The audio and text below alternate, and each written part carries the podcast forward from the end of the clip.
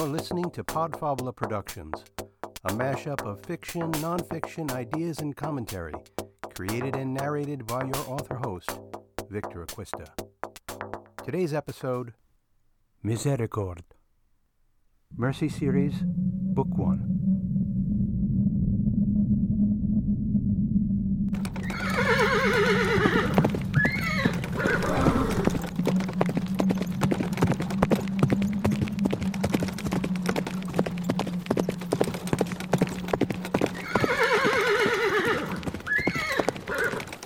It's the year 2446, and the first three horsemen of Revelation's apocalypse have ridden. Pestilence, war, and famine have changed the world into a dictatorship ruled with an iron fist. Commoners have few rights, and liberty is a distant memory.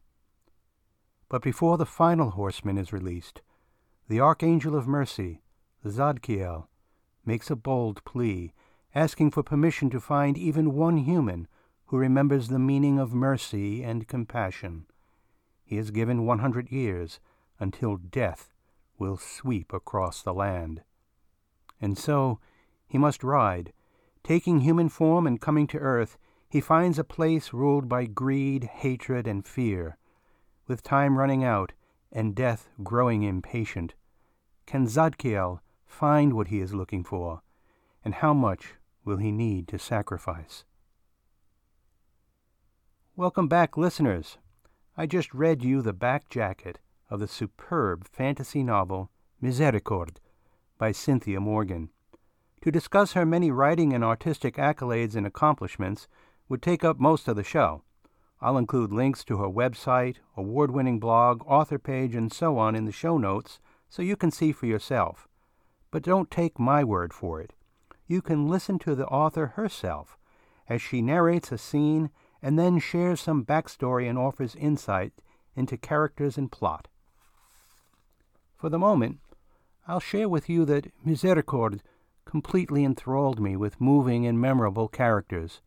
Cynthia's narrative style is captivating and almost lyrical in places, and her writing will sweep you into the story. Tragically, humanity's collective greed and failed stewardship of the planet have unleashed three of the four horsemen of the apocalypse, accompanied by destruction and regression into a pre technological dystopian future.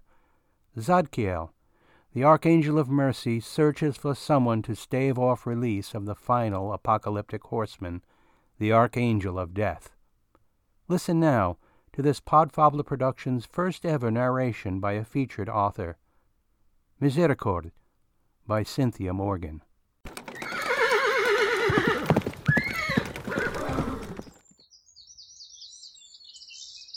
Early morning dawned lavender pink in the eastern sky, the chiming of crickets and katydids slowly diminishing as darkness faded. Unable to sleep, Zadkiel got up carefully and walked softly to the open door, where he gazed out onto the neglected yard. It was a shame that such a lovely place stood derelict and deserted, but he knew there were many places that had, at one time, been cherished and well cared for, yet now stood in silent retrospect of days that might never come again. Time was growing short. One hundred years had dwindled to four. It had taken much longer than he originally anticipated, and had required far greater sacrifices from him than he ever could have imagined. But he'd found what he'd been looking for.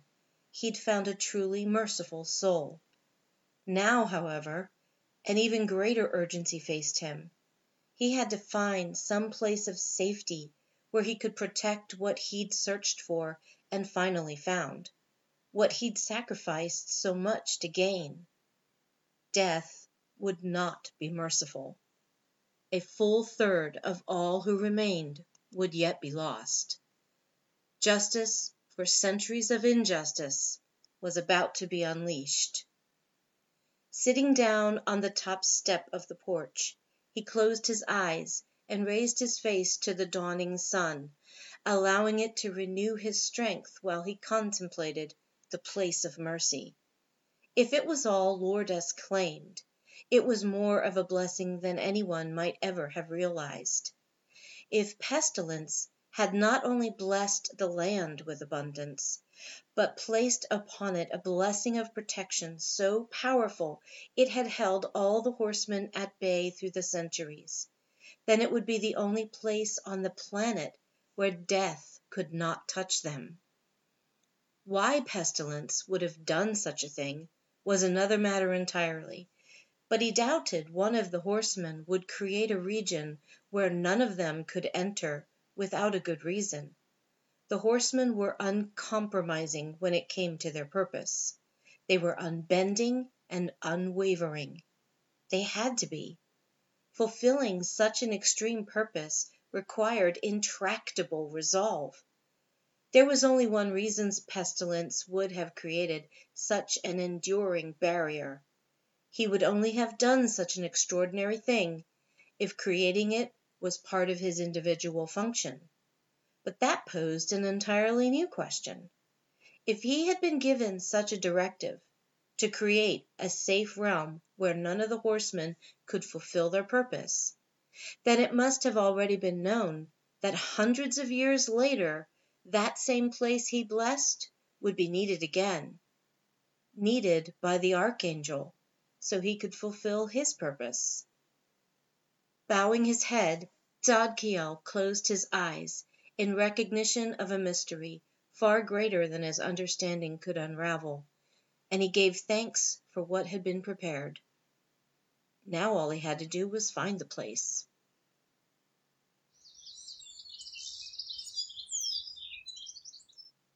May we show our thankfulness through kindness and appreciate our blessings through generosity. When I wrote this simple blessing, I didn't realize its full significance or how it would come to be the backbone of the Mercy series. Originally meant to show how surprisingly different the great grandparents of Lourdes were in comparison to the rest of the world, this maxim quickly evolved into much more. Supporting the overarching plot on multiple levels, it not only served as the reason why her grandparents were spared when they were visited by pestilence, but it also became the reason the place of mercy was created and endured for so long. It offered itself as a guiding principle for all those who lived there, and for hundreds of years it developed into a philosophy that nurtured Lourdes during her childhood, which ultimately helped to create the person Zadkiel came to earth to find. More than this, however, it was, is, and shall become a sanctuary of unparalleled importance in the story. The place of mercy is the only place on the planet where Zadkiel and Lourdes will be safe from the final horseman, death, if they can find it. In the scene you just heard, Zadkiel ponders the profound mystery of the place of mercy. He wonders about how such a place could be created by one of the horsemen. Was it possible that it was created for a purpose that it was not to fulfill for hundreds of years? Were the actions taken by pestilence all part of some master plan, or was it merely a coincidence that one piece of the puzzle after the other fell into place, creating not only the person he'd come to find, but the sanctuary they would both need to survive. The scene is meant to give readers a chance to pause and perhaps to consider the mysteries of their own lives. Are things just fated to happen by chance at the whim of an unconnected universe? Or are the delicate threads of time and the trials and choices we make woven together into the tapestry of our lives? If they are, then perhaps by showing our thankfulness through kindness and appreciating our blessings through generosity, we can create our own place of mercy. Perhaps, in order to find any sort of sanctuary, all we need to do is create it. I'd like to thank Victor for inviting me as a guest on his podcast and hope you've enjoyed this brief insight into the Mercy series.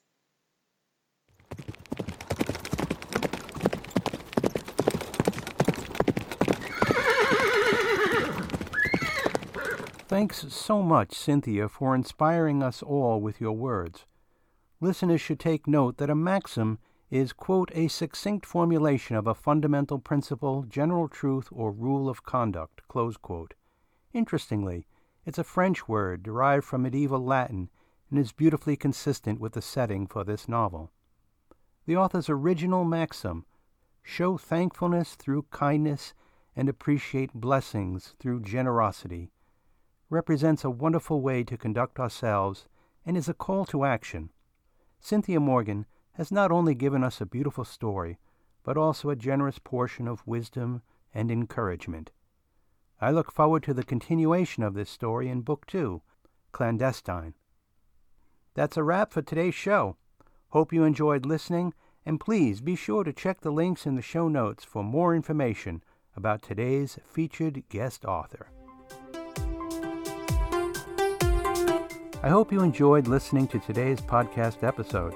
Check out the show notes for information about Podfabula Productions' Facebook page, my author website, and the eight streaming platforms that carry the show. Until next time,